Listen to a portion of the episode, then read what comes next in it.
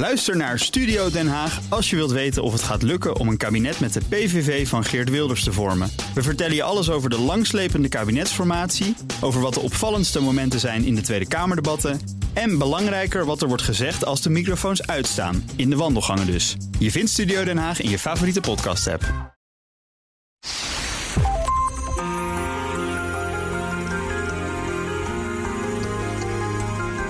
Je luistert naar De Stratege, een podcast van BNR in samenwerking met het Den Haag Centrum voor Strategische Studies. Mijn naam is Paul van Liemt.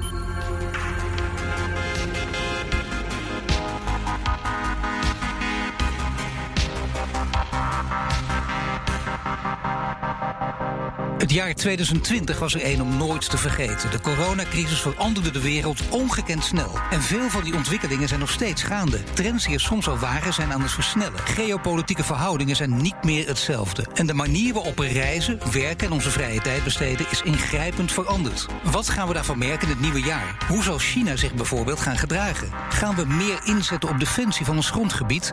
Of gaan we ons militair meer focussen op de ruimte? En wordt het een vredig jaar of zullen er juist meer conflicten ontbranden? Dat ga je horen in deze extra lange aflevering van De Strateeg. Van vijf experts van het Den Haag Centrum voor Strategische Studies. Patrick Bolder, Zonder gebruik maken van het ruimtedomein absoluut onmogelijk om nog in ieder geval moderne krijgsmachten om dan oorlog te voeren. Frank Bekkers, De verdediging tegen alle dreigingen die vanuit de lucht en voor een stukje ook vanuit de ruimte op ons af kunnen komen. Rob de Wijk, Het is ook niet zo dat dus per definitie wat we altijd hebben gedacht... en wat ik ook altijd heb gedacht... die Chinezen gewoon de macht overnemen in de wereld. Dat hoeft niet zo te zijn. Tim Swijs, ISIS had zelf een eigen bommenfabriek, ook beschikking over drones. Dus het beeld dat je kunt gebruiken is dat de Davids van deze wereld een betere kans staan ten opzichte van Goliath. en Paul van Hoofd. Het loopt van de Indische Oceaan tot en met de Stille Oceaan, waar het grootste deel van de wereldbevolking woont. De handelsroutes, de, de veiligheid van dat hele grote gebied worden steeds belangrijker.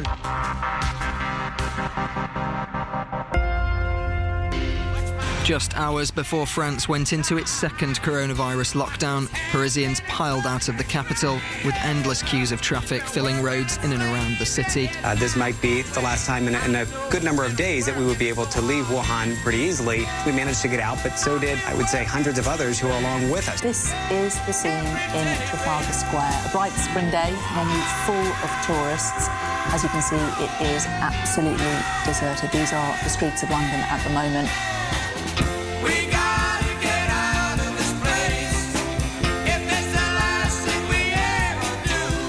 Patrick Bolder. Was dit nou niet een prima jaartje om, eh, om lekker ver weg te zijn... op een space station te gaan werken? Ja, dat zou wel heel mooi zijn geweest natuurlijk. Eh mits je natuurlijk wel vooraf in je bubbeltje gaat zitten voor twee weken in quarantaine om te zorgen dat je niks meeneemt in de ruimte.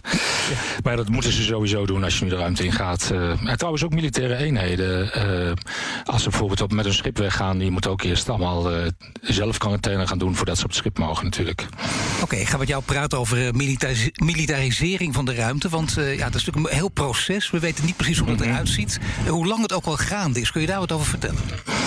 Nou, eigenlijk al vanaf het begin van de ruimtevaart is het, eh, hebben, de, hebben de defensieorganisaties dit gezien als een domein eh, wat heel belangrijk is. En als je echt teruggaat, dan zou je kunnen teruggaan naar de Tweede Wereldoorlog, eigenlijk 1944, de V2-raketten. Ehm, die kwamen wel niet helemaal in de ruimte, maar dat waren wel de eerste ballistische raketten. Tot zo'n 90 kilometer hoog konden die komen.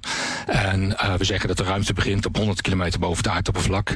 Maar goed, dan naar, echt naar de ruimte. Dat is de Sputnik 1 in eh, 1957 was dat volgens mij alweer. Eh, dus dat is heel lang geleden. En dat is natuurlijk een ruimtevaartprogramma van de Russen.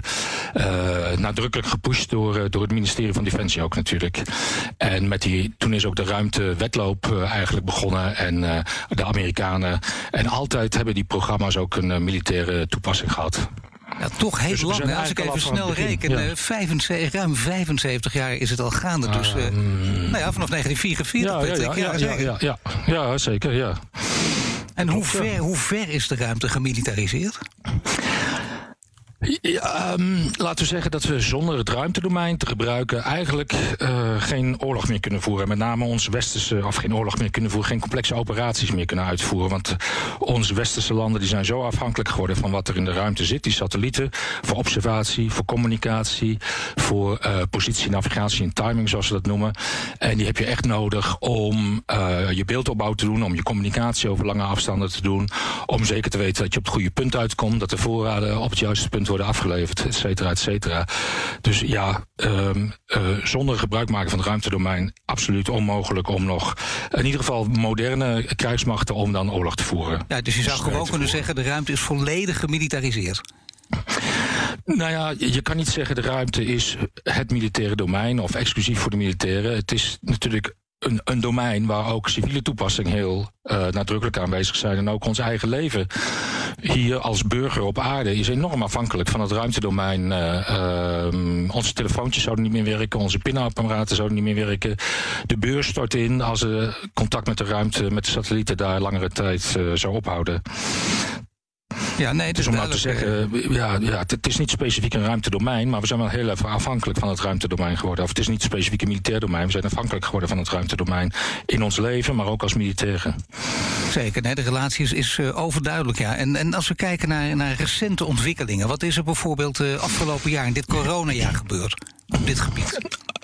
Nou, in het begin zagen we natuurlijk uh, dat al het werk werd stilgelegd en dat er een aantal uh, ruimtevaartbedrijven, met name in Amerika, uh, failliet gingen. OneWeb is daar een voorbeeld van.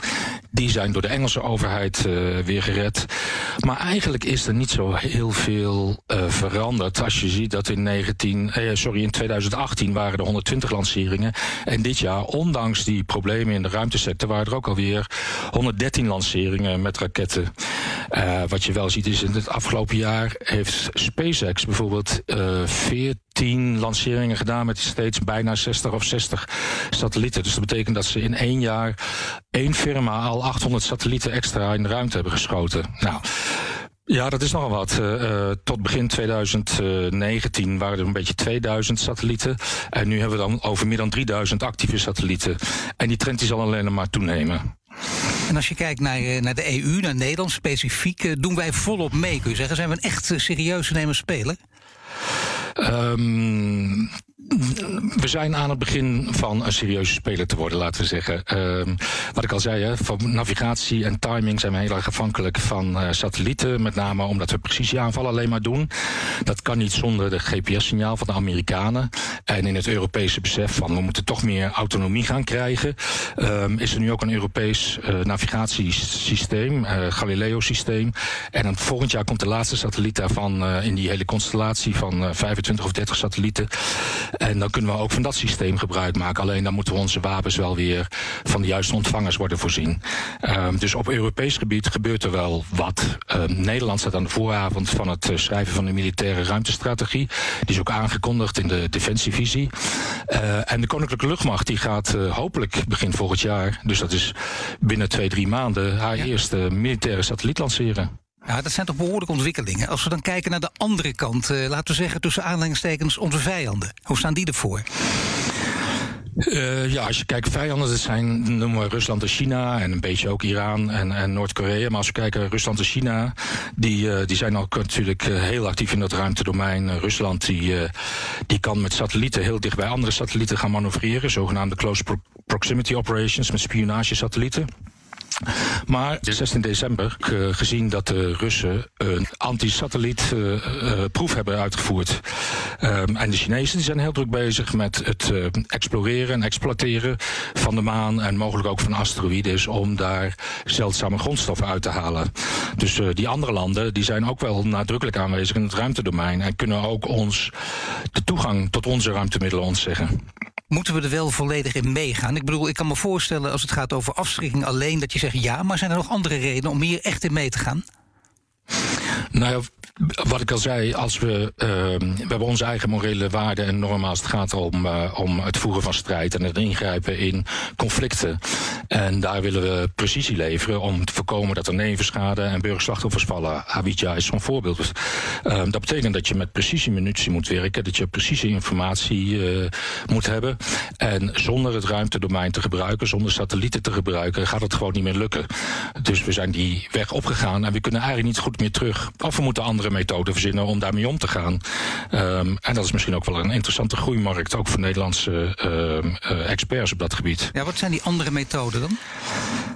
Nou, misschien kunnen we kijken hoe we of eigen satellieten kunnen ontwikkelen, hoe we onze satellieten beter kunnen beschermen tegen mogelijke aanvallen, uh, maar ook uh, een beter inzicht hebben in wat gebeurt er dan precies in de ruimte. Uh, we hebben hele goede radartechnologie in Nederland van Thales en die kan behoorlijk verder ruimte inkijken en daarmee kan je ook een soort van space situation, space situation situational awareness gaan opbouwen. En daarmee weet je dus precies wat er in die ruimte gebeurt en welke satellieten wel of niet dicht bij jou komen en die een uh, uh, dreiging kunnen uh, veroorzaken voor de, voor de diensten die die satelliet levert.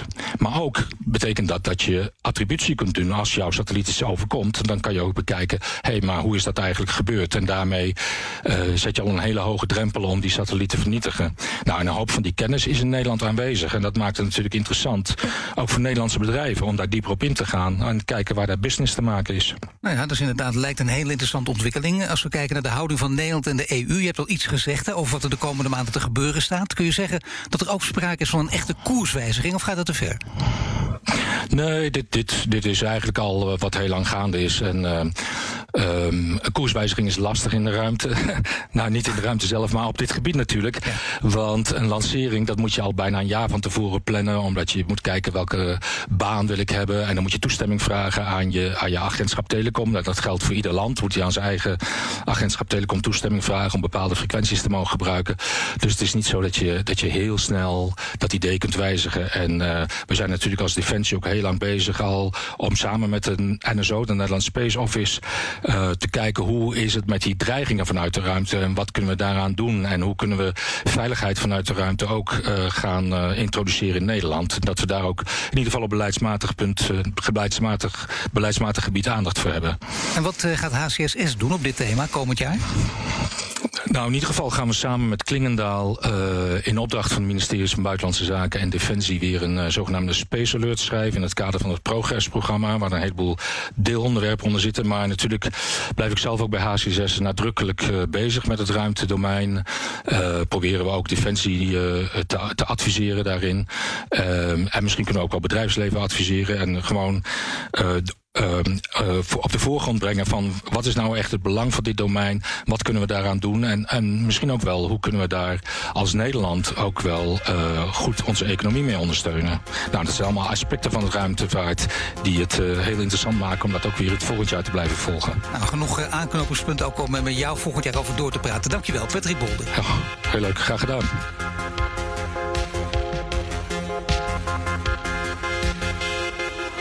On Tuesday, people across France can throw away this document. Residents will be able to leave their homes without a certificate and for whatever reason, whether it's grabbing some air or doing their Christmas shopping. I am thrilled about the end of lockdown and for life to become more normal, even though it's still going to be a bit strange.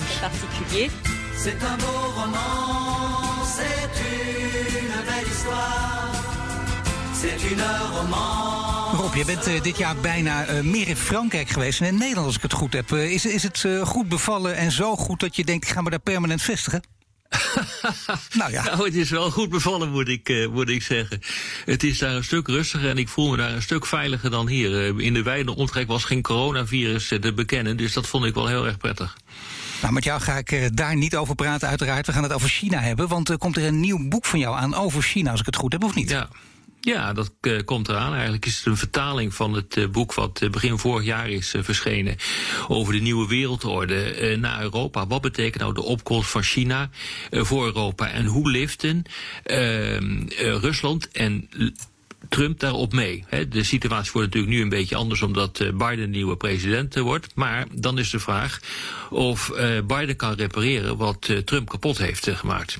Nou, geef meteen maar het antwoord dan op. Wat is het antwoord? Dat is heel, nou, dat is heel lastig. Uh, er zijn een paar hele stomme fouten gemaakt uh, door uh, Trump in het begin. Trouwens ook door de Europese Unie. vier, vijf jaar geleden. Toen wilde men absoluut niet het, het, TTP hebben. Het Transatlantische Investerings- en Handelspact. ook de Europese Unie wilde dat niet. je herinnert nog wel die hele discussie over chloorkippen. Ja. dat was voldoende om het hele pact af te serveren. maar Trump was eigenlijk direct al van meet af aan tegen het, een dergelijk pact ook met Aziatische landen. En daar heeft hij ook een streep doorgezet direct na zijn aantreden.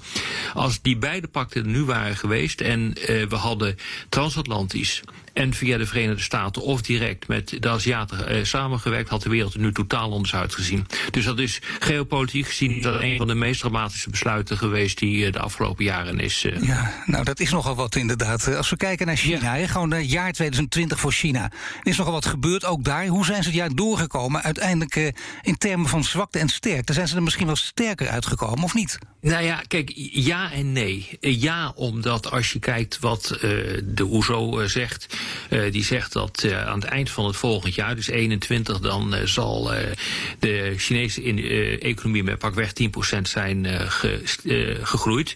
En die van de Verenigde Staten staat dan op het niveau van 2019, als ze geluk hebben. Dus dat, dat gat tussen China en, en Amerika is steeds kleiner geworden. Of misschien bestaat het al dan helemaal niet niet meer.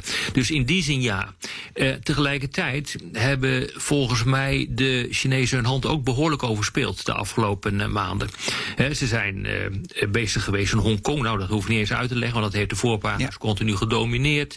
ze zijn een oorlogje begonnen met, met India. Ze zitten te rotzooien in Bhutan. ze onderdrukken de, de minderheden in binnen Mongolië, Xinjiang, he, de Nou, ga zo maar door. ze zijn op ramkoers komen te liggen met de Australiërs. Uh, ze hebben uh, twee districten in de Zuid-Chinese Zee ingericht, waardoor ze zeggen, nou, dat gaan we nu gewoon besturen, terwijl het hun deel van de wereld niet is. En ze hebben gewoon geprobeerd om hier in Europa te trachten om farmaceuten te kopen. Waaronder eh, BioNTech. Dat, en dat, dat bedrijf staat nu verschrikkelijk eh, in het nieuws. Omdat het een van de eerste leveranciers is van een, eh, van een virus. Maar die is de Chinezen hebben geprobeerd om dat te kopen. En er is wel een, een soort samenwerking van de grond gekomen. Daar is overigens niks mis mee. Maar, de, maar al te drieste aankopen, daar heeft de commissie absoluut een, een stokje voor gestoken. Nou, die hele discussie over de uitbraak van het COVID-virus. Hoe dat allemaal verlopen is in, in China. Dat is gepaard gegaan met een ongelooflijke hoeveelheid propaganda.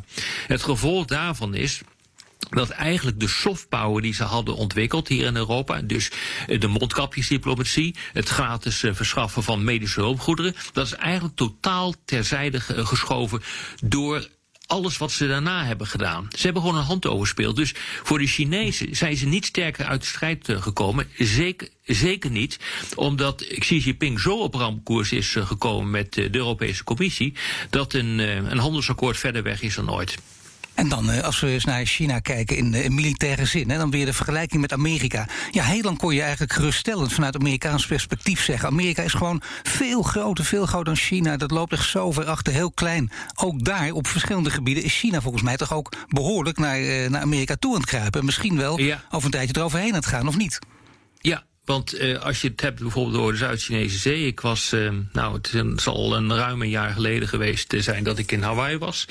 Met uh, Admiral Davidson, dat is de opperbevelhebber van de Amerikaanse vloot in de Pacific. En de discussie was daar, wij komen niet meer de Zuid-Chinese Zee in. De wapensystemen van de Chinezen zijn zo sterk dat we gewoon niet meer inkomen. Zo. En wat gaan we daartegen doen? Dus de, de hele situatie is al totaal uh, veranderd. Die Zuid-Chinese Zee, die, dat is het echt een dispuut uh, aan het uh, worden. Nou, wat ik net heb gezegd, die Chinezen zijn bezig om daar nieuwe districten in te richten.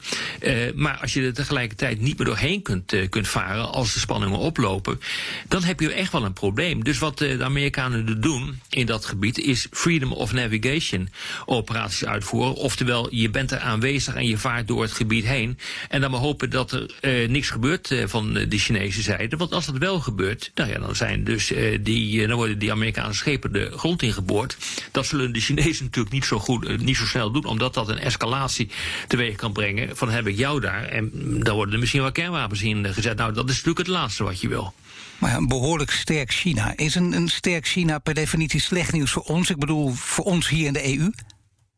Nou nee, maar je wil, uh, je wil ook niet overheerst worden door een, China, door China dat een totaal ander waardepatroon heeft uh, dan wij. Het is een autocratisch land, het is een staatskapitalistisch land waar economie uh, eigenlijk gewoon politiek is. Het is een instrument van de politieke machthebbers. Ehm, het is een land dat keiharde buitenlandse politiek voert. Het is een land dat qua, qua inzet in die buitenlandse politiek en qua handel heel sterk lijkt op wat Trump aan het doen is. Dus het is allemaal een zero-sum game. Uh, ik moet winnen, jij moet uh, verliezen. Uh, nou ja, dat zijn dingen uh, waar wij in Europa niet zo van houden. Het is gewoon keiharde machtspolitiek. En dat betekent als wij dus onze manier van leven overeind willen houden... dan is het wel verstandig dat wij ons ervan vergewissen wat China voor een land is. Je moet er gewoon goede relaties mee onderhouden. Je moet er handel op meedrijven. Maar dat kan natuurlijk niet alleen maar op de voorwaarden van China. En dat is nou precies ook de reden waarom Xi Jinping zijn handelsakkoord niet uh, krijgt. Want de commissie wil, en dat is volstrekt terecht uh, in mijn uh, optiek, de commissie wil gewoon een gelijk speelveld. Het moet maar eens afgelopen zijn met het verplichte overdragen van, van geavanceerde technologie. Als je een joint venture wil beginnen in China, het moet afgelopen zijn met dumping, met het, het subsidiëren van overheids- staatsbedrijven die hier de boel komen overnemen. Dat zijn natuurlijk gewoon allemaal dingen die je niet ja. wil. En je moet zeggen, eh, ik moet zeggen dat de commissie in ieder geval, hè, dit speelt nog niet zo in de landen, omdat dit handelspolitiek dus commissiepolitiek is. De commissie die begrijpt nu heel goed wat er aan de hand is hoor en vecht keihard terug. Ja, maar het is toch interessant, hè? want we hebben vaak toch de indruk eh, en, en, het idee ook dat wij in Europa, dat we, ja, dat we maar klein zijn en dat we, dat we geen geheel zijn en dat we onszelf daardoor misschien ook onderschatten. Maar jij vindt toch dat we ons sterker kunnen maken en ook al doen tegenover China? Nou ja, kijk, toen ik, uh, dit staat ook in dat nieuwe boek waar je naar vroeg. Uh, toen ik aan dat boek begon, uh, toen had ik eigenlijk datzelfde idee van ja, Europa en zootje ongeregeld, ze kunnen het nergens over eens worden. Dan moet je eens kijken hoe lang het allemaal duurt. Maar als je echt gaat kijken, dan moet je constateren dat, dat Xi, maar ook Trump en Poetin, die slaan hun handen kapot op de Europese Unie. Ze krijgen er geen vat op en ze kunnen niks. En dat komt omdat wij Europeanen een aantal beleidsterreinen volledig hebben overgedragen aan uh, aan Brussel.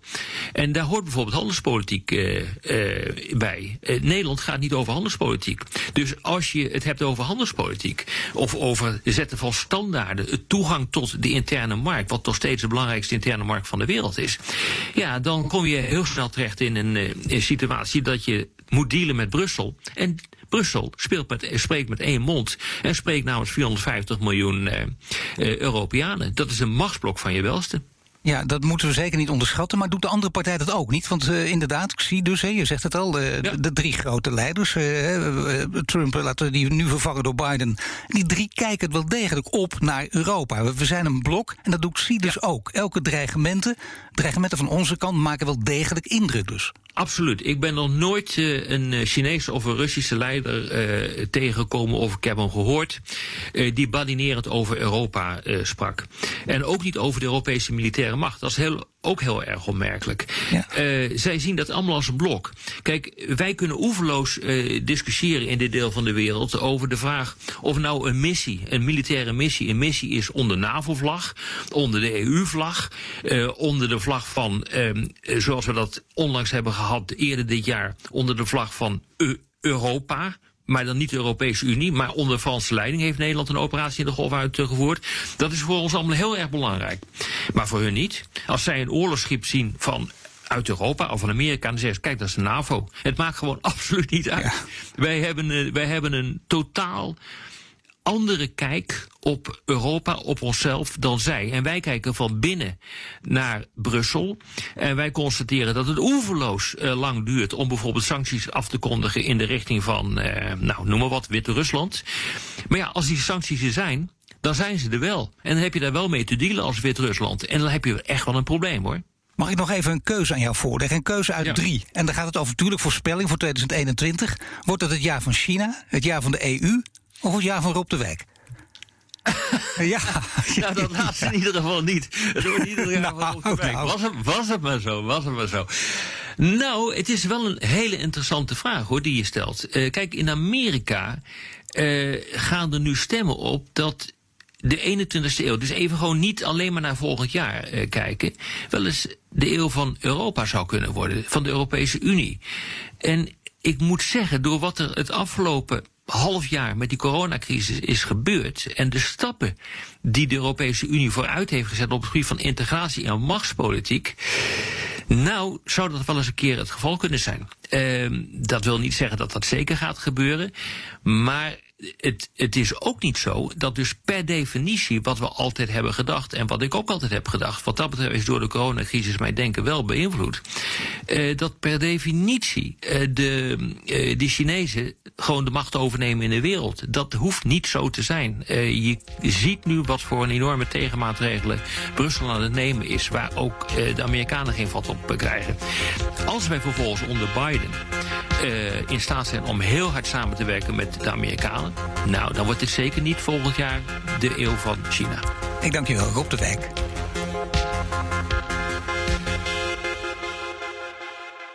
President Trump says he is very confident there will be a coronavirus vaccine by the end of the year. We are very confident that we're going to have a vaccine at the end of the year. By the end of the year, have a vaccine. By the end of this year. We think we're going to have a vaccine by the end of this year.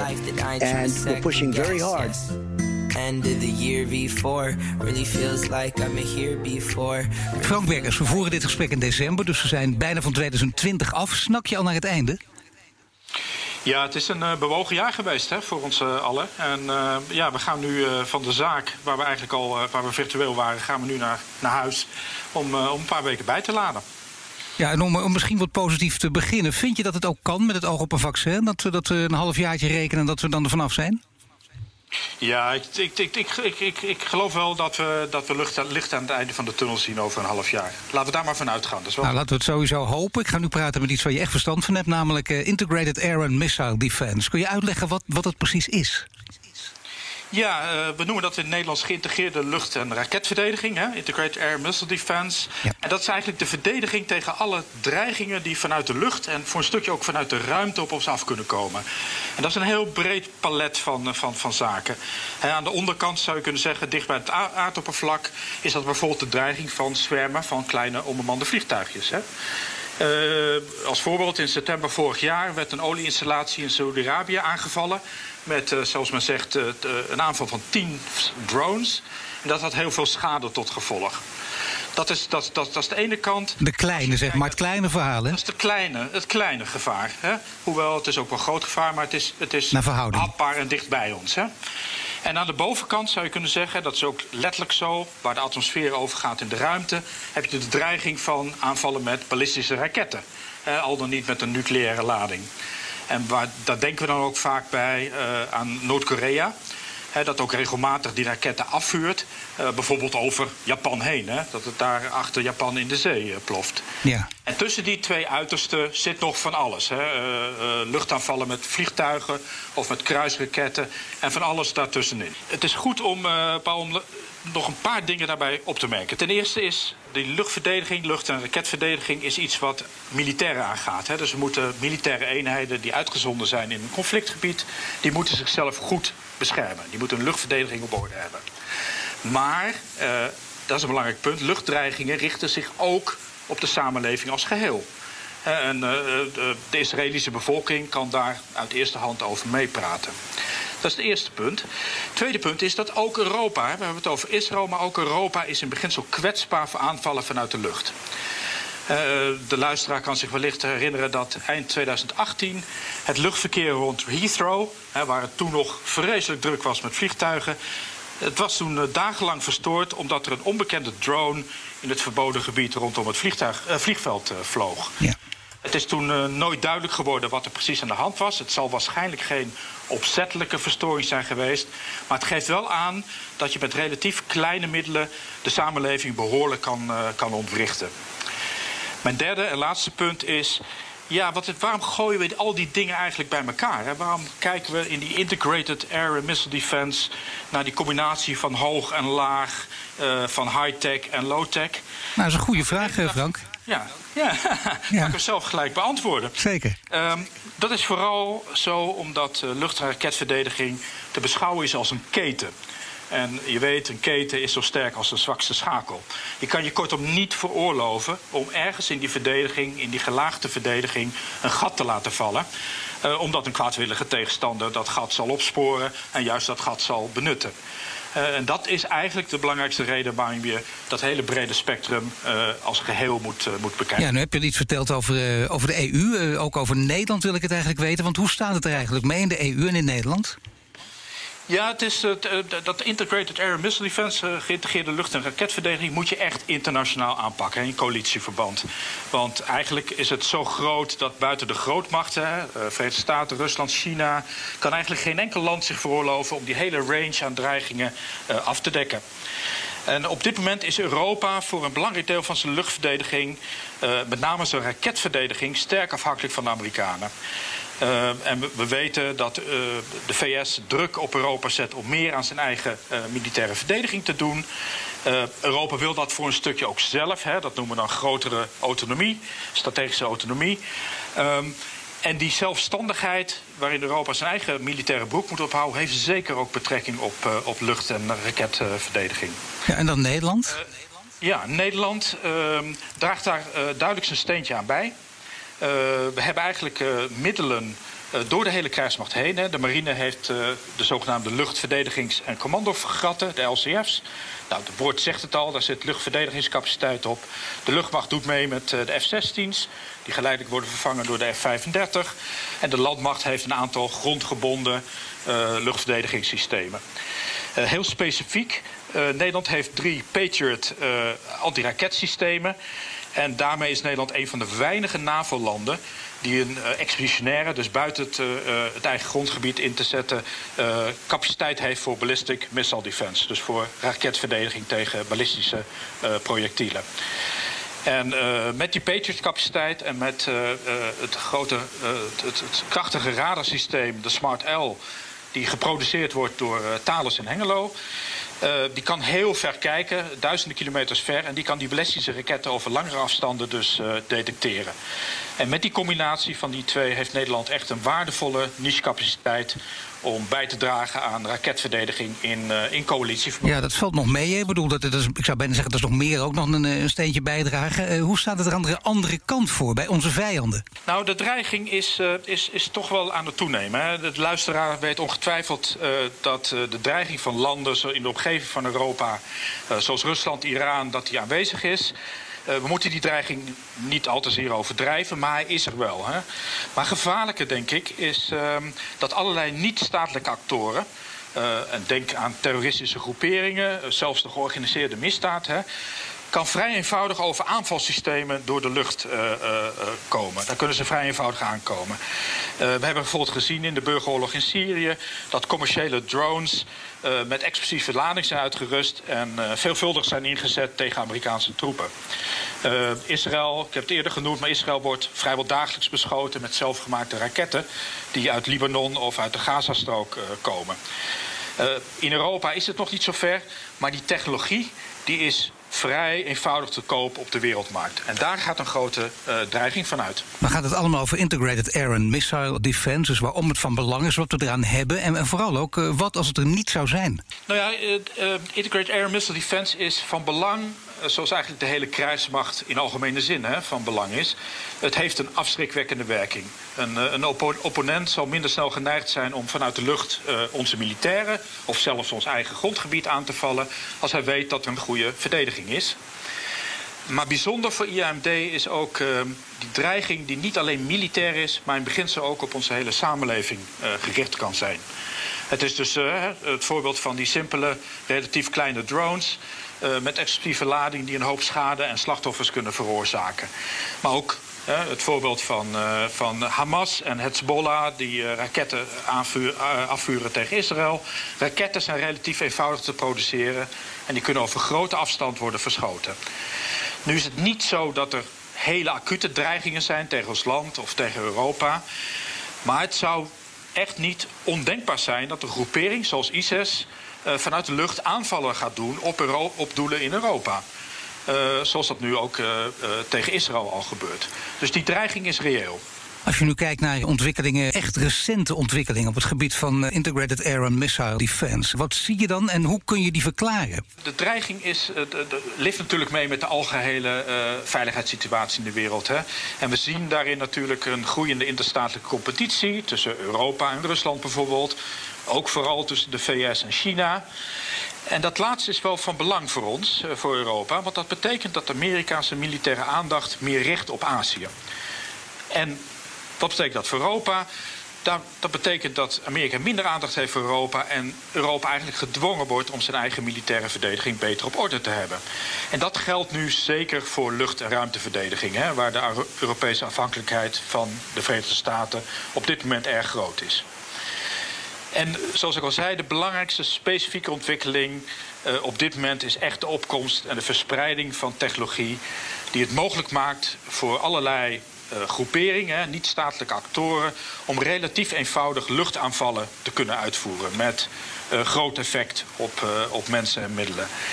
Um, dat kan vrij simpel. Je kan dat makkelijk verbergen als je bijvoorbeeld praat over drones, die je gewoon bij wijze van spreken bij de winkel om de hoek kan aanschaffen.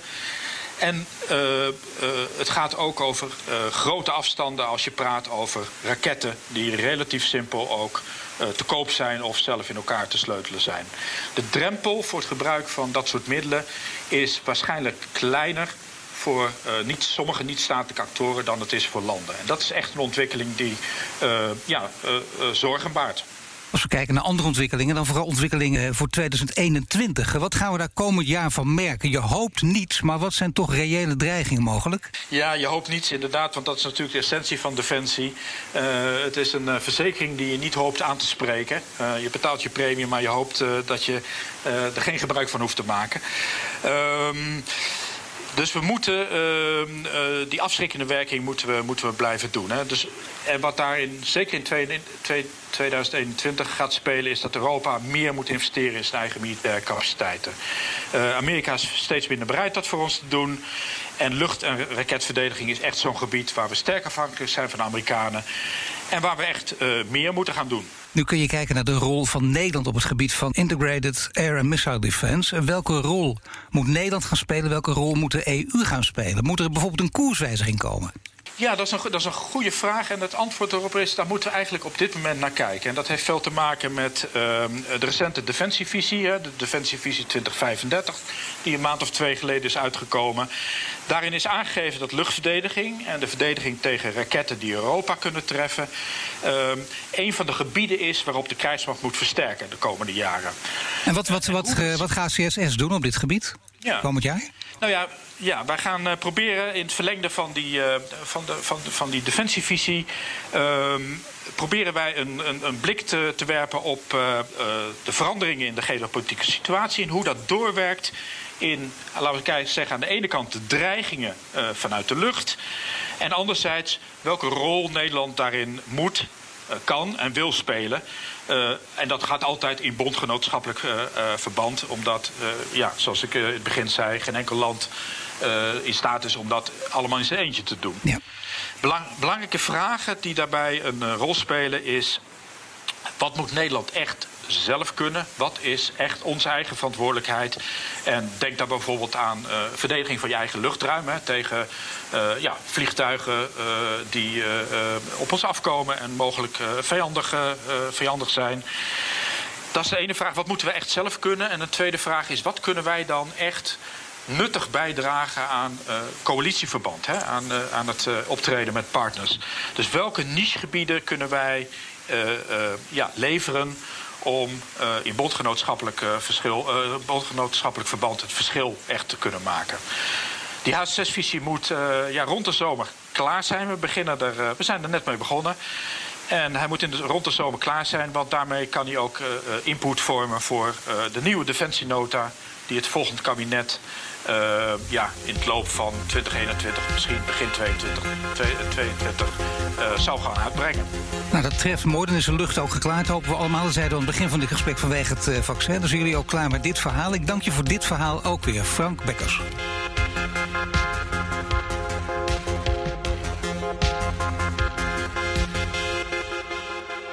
We are all in this together. We must put politics aside, stop the partisanship, and unify together as one nation and one family. As history has proven time and time again, Americans always rise to the challenge and overcome adversity. God bless you and God bless America.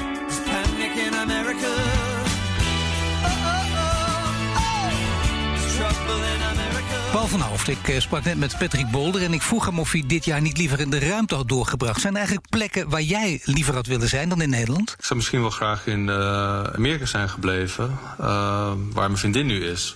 Maar aan de andere kant, terug in Nederland ben ik wel weer in de buurt van mijn familie. Dus uh, en volgens mij is in deze omstandigheden is er geen, uh, geen duidelijke win mogelijk. Nee, want dat is een moeilijke keuze ook dan tussen je vrouw en je, of je vriendin en je familie.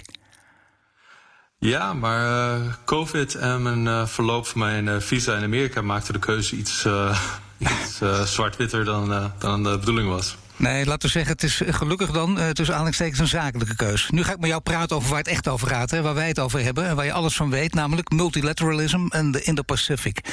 Over, over welk gebied gaat het hè? Wat, wat betekent het ook precies?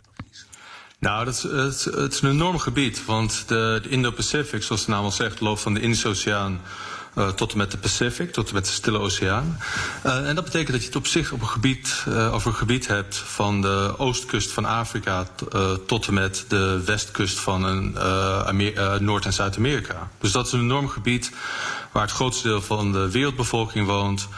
ook nog aan de kuststroken, waar het grootste deel van de, de, de economie in de wereld plaatsvindt. En waar over water, de, de, de zeeën, de oceanen de kustwater, waar het grootste deel van de wereldhandel uh, langs, uh, in ieder geval over de maritieme zeehandel, of dus de zeehandel overheen beweegt.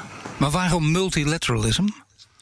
Nou, wat, uh, waarom wij uh, werken aan een uh, aan onderzoek hierover, is omdat hè, dus de, de, de, de handelsroutes, de, de veiligheid van, van dat hele grote gebied worden steeds belangrijker. Je ziet ook dat er nu verschillende Europese staten proberen afzonderlijk hun eigen Indo-Pacific strategie te ontwerpen.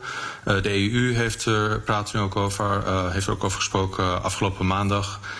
En um, Zoals heeft economische belangen, veiligheidsbelangen. Er is uh, toenemende competitie tussen de VS en China. Is een, we hebben ook genoeg belang daarbij om te zorgen dat het niet verder uh, escaleert. Dat die militarisering van, de, van die zeeën daar. En dus multilateralisme is hè, de, het soort geven en nemen van min of meer gelijkwaardige... is voor de kleine en middelgrote staten in Europa en Azië... en dat zijn het overgrote deel... is het dus van belang dat je dat systeem zo sterk mogelijk houdt. Dus Misschien aardig om dat even op een rijtje te zetten. Je hebt er een paar landen natuurlijk genoemd... maar wie zich er vooral mee bemoeien... en dan vooral wie heeft er welke belangen? Ja, nou, dat um, het is moeilijk om dat uh, helemaal af te bakenen... wie er, wie er geen belangen bij heeft. Ja. Uh, dat is misschien makkelijk, of dat is misschien een betere manier om te beginnen. Uh, de VS en China hebben natuurlijk, uh, zijn natuurlijk centrale spelers. Ja. Het, uh, vooral in het Western Pacific deel. Dus dat is de, de, de wateren om tussen China en Korea en Japan. En tussen de Filipijnen, de staat van Taiwan. Daar is, daar is een behoorlijk intensieve militaire competitie nu gaande. Uh, maar alle andere landen in Europa, Azië, hebben natuurlijk belang bij dat dat niet uh, verder escaleert. Dat, dat, hè, dat uh, maritieme wetten in stand blijven, dat er vrede veiligheid is, dat er schepen ongestoord met, met goederen daar ongestoord door die routes kunnen varen. Um, dus ja, dus, dus, dus, dus, wie heeft er belang bij? Wel, bijna, bijna, bijna elke staat in Europa en Azië en, en daartussenin. Ja, misschien is het dan aardig om het uh, toe te spitsen nu op de EU en op, op Nederland. Wat is, uh, laat ik tussen aanleidingstekens dan maar toch zeggen, wat is ons belang hierin? Um, nou, aangezien wij een doorvoerland zijn, uh, dat Rotterdam de grootste haven in Europa is, nog steeds een van de grootste havens in de wereld. En veel van ons veel economische waarde halen uit het, uit het verdelen, het doorvoeren van, van goederen dan is het ook belangrijk voor ons dat het mogelijk is dat die goederen in Europa kunnen aankomen. Uh, en dat, daar, hè, dat ongestoord is. Dat ook, zelfs vertragingen zouden al behoorlijke economische kosten met zich meebrengen. Dus we hebben daar duidelijke belangen bij, maar we hebben natuurlijk wel weer beperkte middelen. Het is niet weer het alsof we nog in de 17e eeuw zitten en dat we floten over de hele wereld sturen. En misschien is het ook maar ja. goed. Maar dat betekent niet dat we niet een, ergens iets moeten doen, uh, en het liefst met de andere Europese landen. En misschien niet helemaal in de Pacific, misschien meer uh, de Middellandse Zee en de Zwarte Zee en de Rode Zee en de Persische Golf, waar er nu ook al een missie is. Een beetje de, de westelijke deel van de Indische Oceaan, maar daar meer voor onze uh, ja, eigen belangen, onze eigen veiligheid moeten zorgen. Het liefst samen met Aziatische landen. Uh, maar uiteindelijk ook in dat grotere plaatje, waarbij, er, waarbij de VS toch steeds meer bezig is met een competitie met China, is het, wordt het alleen maar belangrijker dat um, Europese landen ja, toch zelf hun broek kunnen ophouden. Hè? Dat ze zelf uh, voor, voor veiligheid kunnen zorgen. En dat is niet alleen uh, de dreiging van Rusland uh, beter zelf kunnen aanpakken, maar ook de, ja, de, communicatie met Europa, de aanvoerroutes tot Europa. En welke, welke ontwikkelingen zie jij recent op dit gebied? Wat is in 2020 gebeurd? Nou, er gebeurt, uh, er gebeurt nu praktisch elke week wel iets. Um, dus hè, ten eerste met de, de competitie tussen de VS en China zien we dat ze allebei sterke uh, vernieuwingen in hun vloten doorvoeren, nieuwe wapensystemen kopen, nieuwe wapensystemen waarmee ze elkaar meer en meer onder schot kunnen houden. Uh, dus nu er liggen nu plannen in de VS om, een, om de vlootnorm uit te breiden. Uh, en je ziet dus dat ook veel landen uh, in de, in, aan de Indische Oceaan, in Oost-Azië, Zuidoost-Azië, nu ook zoeken naar niet alleen manieren om een meer steeds assertiever, zo niet agressiever China wat in te perken, maar ook een manier om eigenlijk uit die, om niet direct in die dynamiek, in die escalatie meegezoogd te worden. Dus, dus ook aansluiting zoeken bij Europese landen daarin. En daar zit, daar zit natuurlijk. En van Europa wordt dat ook gevoed door, ja, wat, wat ik ook net zei, dat uh, Frankrijk, ja. Duitsland, um, Indo-Pacific strategieën hebben ontwikkeld. Nederland uh, een paar weken geleden ook. Groot-Brittannië heeft uh, is duidelijk plannen nu ook de laatste paar weken uitgekomen om sterk weer te gaan investeren in het terugbrengen hè, van de maritieme capaciteit.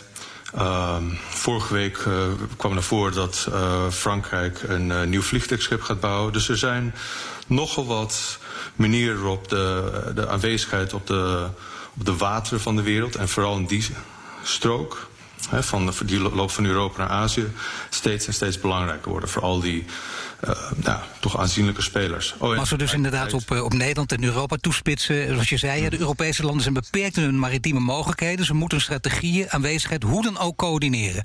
Dat kan gewoon ja. niet anders als je daar tenminste een permanente aanwezigheid wil hebben. Precies.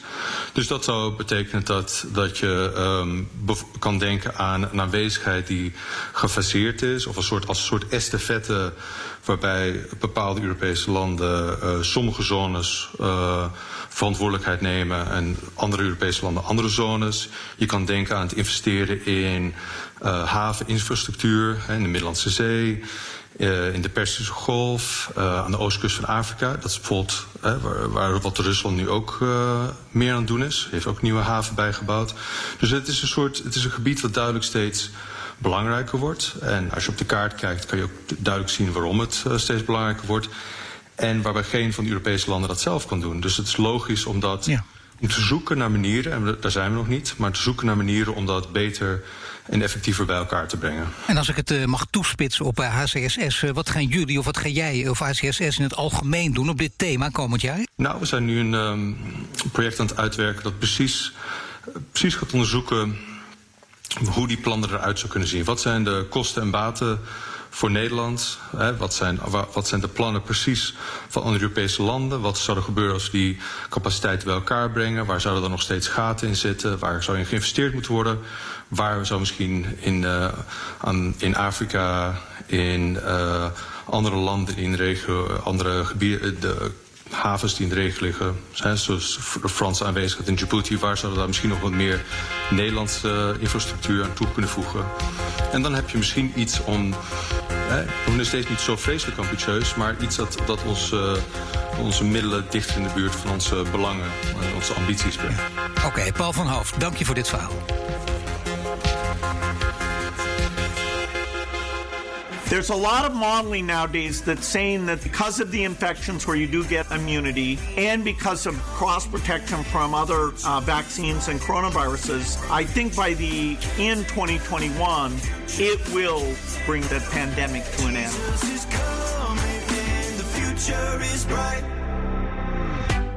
Tim Zwijs, kijk je met optimisme naar komend jaar? Ik wel, ja, ja, ja. Maar dat heeft te maken natuurlijk ook met het uh, positieve nieuws dat wij krijgen over het vaccin dat uh, verkrijgbaar is. En hopelijk gaat uh, de, de vac vaccinatiecampagne van start. En kunnen we in Q2, dus ik denk zo vanaf um, april verder met z'n allen weer gewoon over straat. En niet alleen in de parken lopen, maar ook uh, musea bezoeken, naar naar de film. Weer uit eten in restaurants. Iets wat we nu alweer een tijdje niet kunnen. Ja, nee, dat is inderdaad heel prettig als dat gewoon weer kan. Uh, Tim, we gaan het hebben over nieuwe oorlog. Uh, waar gaat het dan precies over en, en ook waarom is het nieuw?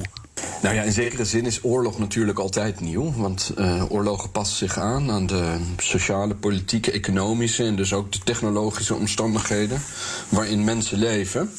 Uh, en dat bepaalt dus ook de wijze waarop uh, mensen, staten, niet-statelijke groeperingen vechten. Maar als je kijkt naar wat we de laatste jaren hebben gezien, zie je toch wel een aantal interessante, interessante ontwikkelingen. Zowel in, in, de, in het karakter van oorlogsvoering, dus de wijze waarop er gevochten wordt, als ook uh, in de frequentie daarvan. Ja, vertel maar. Ja, ja. nou ja, allereerst hebben we, ik denk de laatste 15, 20 jaar zie je een duidelijke internationalisering van intrastatelijk conflict. En dat is een vrij omslachtige manier om te zeggen dat uh, waar burgeroorlogen misschien vroeger uh, binnen een land worden uitgevochten, gaan zich daar allemaal externe partijen mee bemoeien. Uh, denk bijvoorbeeld aan wat we zien in Syrië, denk aan wat we zien in Irak, maar denk ook aan wat je ziet in Jemen of in, of in Libië. Ja. Uh, dat zijn allemaal voorbeelden van geïnternationaliseerde intrastatelijke conflicten, waar allemaal actoren, ook statelijke actoren, hun proxy, proxyoorlogen uitvoeren. Ja, wat is dat precies ook weer, de proxyoorlogen? Nou, de pro proxy is eigenlijk dat een staat een, een, een, een militante groepering, oftewel een niet-statelijke actor, steunt in een, in een gevecht. Dus uh, wat bijvoorbeeld Iran met Hezbollah doet in, uh, in, in Lebanon is, is, daar een krachtig voorbeeld van. Maar je kan bijvoorbeeld ook denken aan wat uh, Rusland met de Wagner-groep doet. Ja, dat is toch weer iets heel anders, hè? Al deze voorbeelden die jij geeft. Tenminste, daar ga ik toch maar van uit dan China en Amerika. Of vliegen die elkaar straks ook op deze manier misschien wel in de haren? Ja, en grote zorg natuurlijk is de laatste jaren is de, de terugkeer, als je wil, van great power competition. Dus in, in uh, de Trump-administratie, maar ik bedoel meer breder, het gaat voorbij Trump. De Amerikaanse overheid die spreekt over de terugkeer van statelijke strategische competitie. Waarin ze heel erg zich voorbereiden op een mogelijk conflict uh, met China. En uh, vice versa speelt dat natuurlijk ook een rol. In China die bereidt zich voor op een, op een, op een oorlog met, uh, met Amerika. Als je dat historisch bekijkt, is dat zeer zorgwekkend. Uh, in het verleden waren grote mogendheden verantwoordelijk voor ruim 90% van alle oorlogen in het systeem. En dan met name de grotere oorlogen, waar het grote geweld met vele slachtoffers plaatsvindt. In de Europese geschiedenis kennen we natuurlijk WO1 en WO2 daar, daar als voorbeeld. Um, dat is nu al een aantal jaren. Die spanningen zijn aan het oplopen. Uh, tot nog toe blijft dat uh, koud, koud conflict. Maar er is natuurlijk een kans dat dat, uh, een kans dat, dat escaleert. Ja, maar dat is het punt. Hè? We, ja, we waanden ons onkwetsbaar tot COVID-19 inderdaad. Dus we denken dat er nu alles kan gebeuren. Dat betekent ook dat China en Amerika wel degelijk warm in, in oorlog kunnen zijn met elkaar. Hoe zou zo'n conflict er dan uitzien? God verhoed het, want dat is een dystopisch scenario. Ze hebben allebei genoeg wapens om onze aarde meerdere malen op te blazen. Um, er zijn natuurlijk verschillende vormen. Laten we eerst kijken naar hoe zo'n conflict kan beginnen. Dat kan in de Indo-Pacific beginnen, uh, in, de, in de Pacific Oceaan. Dat kan bijvoorbeeld gaan over Taiwan.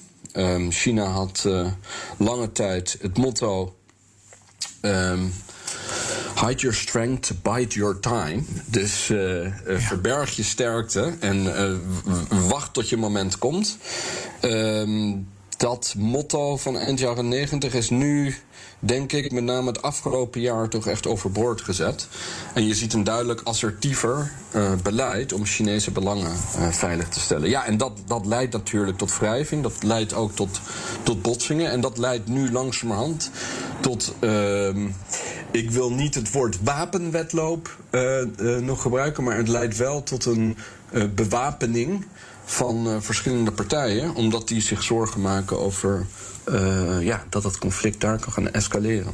Ja, maar je zegt wel, het is wel een, een dystopisch ja. scenario als je het meest negatieve uh, scenario gaat schetsen. Maar zelfs in dat geval kun je zeggen, de afschrikking is zo groot aan beide kanten dat we daar toch gelukkig niet op hoeven rekenen. Nee, behalve dat je moet, natuurlijk ook moet bedenken dat. Uh, de Engelse uiting is war is in the error term. Dus uh, oorlog kan ook juist misgaan omdat er iets escaleert. Omdat iemand een foute inschatting maakt. Omdat er één vliegtuig tegen een ander vliegtuig aanbotst. Omdat er een raket per ongeluk wordt afgeschoten. Dus het gaat niet alleen maar om, om rationele handelingen. Het gaat juist ook om dat element van frictie dat daartoe kan leiden. Goed, uh, Paul, dat is natuurlijk in de Indo-Pacific. Maar we kunnen ook. Uh, iets breder kijken naar uh, de, het karakter van oorlog en hoe dat dan het veranderen is.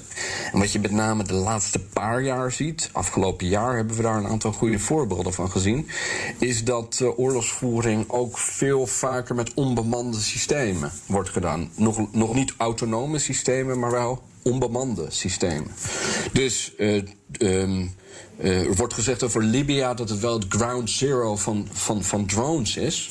En we zien daar ook allemaal uh, partijen, landen die vroeger helemaal niet uh, bekend stonden als grote militaire machten, daar onbemande systemen naartoe sturen. Denk aan, denk aan de Verenigde Arabische Emiraten, denk aan Egypte, denk ook ietsje, ietsje groter aan Turkije, Frankrijk, Rusland. Er zijn allemaal landen actief en vaak ook met onbe onbemande systemen. Hetzelfde, dezelfde dynamiek hebben we gezien uh, recentelijk in, uh, in de oorlog tussen uh, Armenië en Azerbeidzjan. Ja. Waarvoor een hele lange periode Azerbe Armenië een soort van militair voordeel had. Maar die balance of power, dus die, die machtsbalans tussen die twee landen afgelopen tien jaar is gewijzigd. En Azerbeidzjan, met behulp van Turkse uh, drones, van Turkse onbemande systemen, maar ook met gebruik van lange afstandsraketten, in korte tijd gewoon delen uh, grond, grondgebied heeft kunnen veroveren, of terugveroveren op, op Armenië. Dus er zijn hele interessante ontwikkelingen daar, die niet, ja, soms zeg ik de toekomst is nu, die waar we vroeger dachten, ja, die zetten we in 2030 in de toekomst, die hebben we gewoon afgelopen jaar hier 2020 gezien. Ja, dat zie je inderdaad op meer terreinen. Dat we denken, oh, dat komt er nog aan, terwijl het gewoon gaande is. Als je kijkt naar uh, Europa, heb je al een paar landen genoemd. Maar als we echt specifiek naar Nederland kijken, wat is de rol van Nederland en nieuwe oorlogen? Ja, dat is een interessante vraag. Ik. Uh... Uh, ik geef een, vak over toekomstige oorlogen aan uh, de Nederlandse Defensie Academie en een, en een Master of Strategic Studies die, uh, die daar gaande is. En de Nederlandse Defensieorganisatie is zich natuurlijk ook aan het voorbereiden uh, op deze toekomstige oorlogsvoering. Als we nu concreet kijken wat er nu aan de hand is, denk ik dat um, twee elementen relevant zijn. Eén, wanneer uh, de Nederlandse krijgsmacht uh, deelneemt aan missies in de ring van instabiliteit rond Europa dan zijn ze, ja, in de jaren nul noemden we dat uh, peacekeeping of stabilization missions. Maar nu zien we heel duidelijk dat er sprake is van geïnternationaliseerde intrastatelijke conflicten, waar ik het in het begin over had. Ja. Dus een veel bredere melee aan spelers, die uh, uh, vaak gesteund worden door actoren, door staten uit het buitenland. Maar het derde, en dat is ook belangrijk, die zelf het vermogen hebben om ook geweld toe te passen. Dus ook, ISIS had zelf een eigen bommenfabriek. Die hadden ook beschikking over drones. Dus het beeld dat je kunt gebruiken is dat uh, de Davids van deze wereld een betere kans staan ten opzichte van, van, van, van de Goliaths. Als je dat soort van. Dat is in de, in de gebieden rond Europa. Maar in Europa zelf en in Nederland zelf hebben we natuurlijk te maken niet met hybride oorlogsvoering, maar wel met hybride conflict, zoals we dat noemen. Waarin uh, landen, denk aan Rusland, denk aan China, denk aan Iran, gebruik maken van allemaal niet-militaire instrumenten om hun politieke doelen te bereiken. En dan kun je denken aan het hacken van uh, eh, eh, energiecentrales tot het eh, stelen van economisch sensitieve en eh, economisch ho- hoogwaardig technologische informatie om daarmee hun economieën een boost te geven. En dat is iets dat eh, ja, eh, alle dag aan de gang is. Ik dank je wel voor dit verhaal, Tim Swijs. Dit was de extra lange en laatste aflevering van 2020 van de Strateeg. We gaan door in het nieuwe jaar. Ga dan vooral weer luisteren. En luister ook naar de andere afleveringen van de Strateeg die al online staan. Zoals over de strijd om grondstoffen tussen de EU en China. Tot de volgende keer. Ook Harm Edens vind je in de BNR-app. Je kunt BNR Duurzaam niet alleen live luisteren in de app, maar ook terugluisteren als podcast, zoals al onze podcasts. En naast dat de BNR-app Breaking News meldt, houden we je ook op de hoogte van het laatste zakelijke nieuws. Download nu de gratis BNR-app en blijf scherp.